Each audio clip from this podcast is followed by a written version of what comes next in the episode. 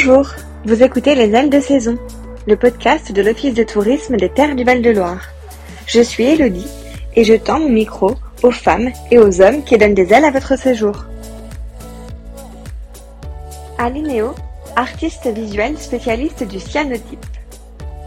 Aline est depuis toujours passionnée de photographie.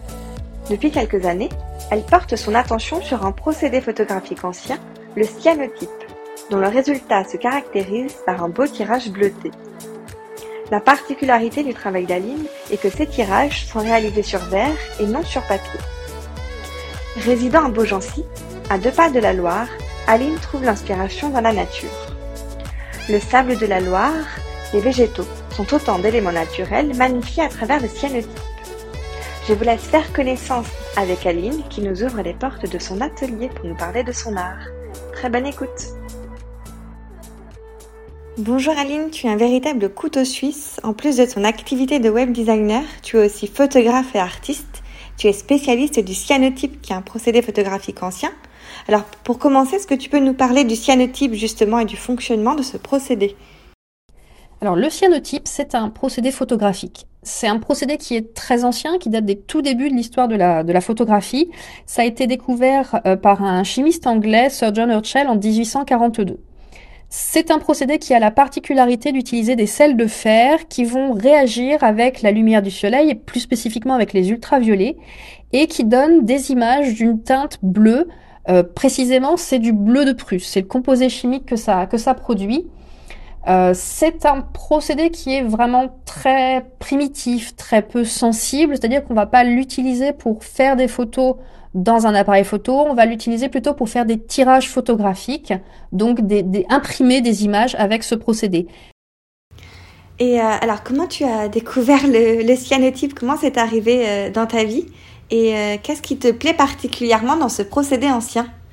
Alors, je faisais de la photographie depuis longtemps, de la photographie argentique.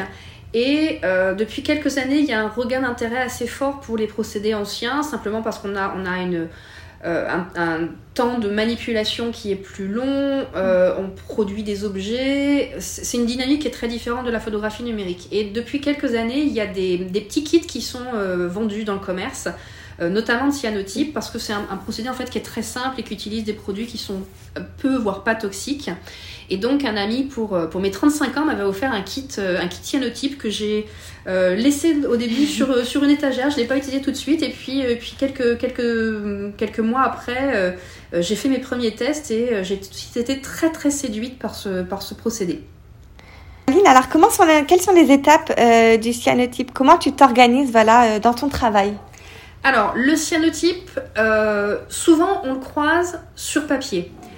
c'est la manière la plus commune de le, faire parce que la solution de cyanotype, donc c'est celles de fer, sont euh, une solution aqueuse qu'on va appliquer sur du papier. Moi, la particularité, c'est que je fais du cyanotype sur verre. Donc c'est assez différent dans le sens où bah, pour que ça tienne sur le verre, il faut que j'intègre dedans un liant euh, pour, que ça, pour que ça adhère. Euh, donc en fait, je vais préparer, je vais préparer mes chimies. D'abord, elles sont en poudre, je vais les mettre en solution et ensuite je vais les intégrer à une gélatine. et ensuite, je vais couler cette gélatine sur mes plaques de verre qui vont évidemment prendre le temps de sécher. Et euh, une fois qu'elles sont bien sèches, qu'elles sont plus du tout collantes, ça peut mettre un petit peu de temps parce qu'ici on a quand même un peu d'humidité. Euh, et bien à ce moment-là, effectivement, je vais euh, positionner sur ma plaque photosensible soit un objet. Alors beaucoup, moi j'utilise beaucoup de plantes, j'utilise aussi du sable. on peut aussi utiliser un négatif et ensuite on va mettre tout ça sous la lumière UV. En fait, ça réagit à la lumière UV. Alors au rayon du soleil, mais le soleil, bah, il y a des jours où il n'y en a pas, ou alors c'est euh, fluctuant s'il y a des nuages qui passent devant. Avec une lampe à UV, c'est beaucoup plus, euh, euh, sûr d'avoir son temps d'exposition correct. Donc on expose, on expose un certain temps sous la lampe à UV et ensuite on, a simplement besoin de rincer le tirage pour en fait faire partir les chimies qui n'ont pas réagi. Donc les parties qui ont été euh, masquées par l'objet ou la plante ne, réagissent pas aux UV. Les parties qui sont exposées, elles réagissent. Et donc, quand on rince, et eh ben en fait, toutes les parties qui n'ont pas été exposées, elles vont redevenir blanches ou transparentes quand on est sur du verre, euh, et les chimies vont, vont, partir, et les, zones qui ont été exposées vont réagir euh, à la lumière et prendre cette couleur euh, bleutée. D'accord, c'est très intéressant. en regardant un petit peu ce qu'il y a autour de moi, je vois qu'il y a beaucoup de végétaux. comment tu trouves l'inspiration? Ici, j'ai la chance d'être à toute proximité de la Loire et il y a, beaucoup, de, plantes évidemment qui poussent euh, sur les bords de Loire et, tout autour de, Beaugency où j'habite. Euh, et j'aime beaucoup euh, aller faire mes, collectes alors à toute période de l'année, c'est-à-dire qu'on va, on va ramasser, je vais aller ramasser des plantes et puis si je retourne la semaine suivante, je vais pas trouver les mêmes ou à un stade de floraison plus avancé. Donc toute l'année, je, vais je vais collecter des plantes dans les alentours. Euh, je vais particulièrement sélectionner des plantes qui ont euh, des, coupes très fines, euh, des, des, fleurs de carottes sauvages par exemple, qui sont toujours très spectaculaires parce que c'est très très mm. Fin. voilà, donc je vais vraiment choisir les plantes en fonction de leur esthétique et je projette déjà comment est-ce que ça va pouvoir rendre sur, sur la plaque parce que c'est la silhouette finalement de la plante que je vais utiliser. donc il faut, il faut bah, voilà, imaginer la, la plante à plat, euh, la feuille, la fleur, etc. Et voir ce que ça va donner quand on en fait simplement finalement que le contour. Donc ici, bah, toute l'année, il y, a moyen de, y a moyen de trouver des choses très intéressantes. Euh, à l'automne, quand il y a moins de fleurs, et eh ben, je vais aller ramasser des champignons et je vais faire euh, ce qu'on appelle des sporés, c'est-à-dire que je vais récupérer les, les, spores des champignons qui vont se déposer quand je les, quand je les mets sur une plaque de verre et ça va, ça va faire un motif, le motif finalement du champignon. Euh, en hiver, on a toujours des herbes, et puis dès que le printemps va arriver, il va y avoir les premières graines, les premières floraisons qui vont se faire, et ça, ça, devient un, vrai terrain de jeu dehors. Donc il y a, beaucoup de d'inspiration qui se trouve déjà tout autour de moi, parce que vraiment j'ai beaucoup d'attention pour toutes ces petites plantes communes qui poussent sur les bords des routes. Euh, et puis, ce qui m'a beaucoup intéressé aussi ces dernières années, c'était de récolter du sable. Alors, près de la Loire, c'est pareil, on, a, on, est, on est plutôt vernis.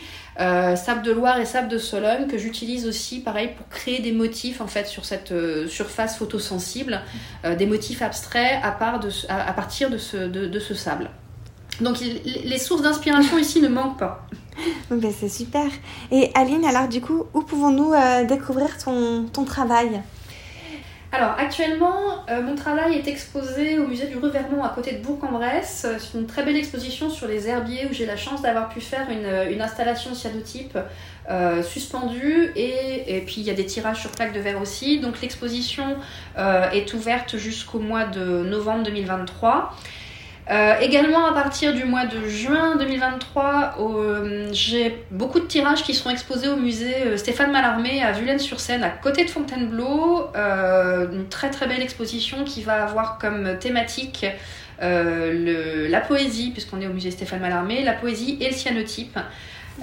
et donc ça, cette exposition-là sera ouverte jusqu'au jusqu'au mois d'octobre. Voilà. Très bien. Est-ce qu'on peut te trouver aussi peut-être sur les réseaux sociaux? Alors, un compte Instagram, je crois? Tout à fait, j'ai un compte Instagram euh, donc, que j'alimente pas mal avec euh, bah, toutes mes expérimentations, mes travaux, mes expos, les ateliers que je vais faire, euh, j'espère prochainement.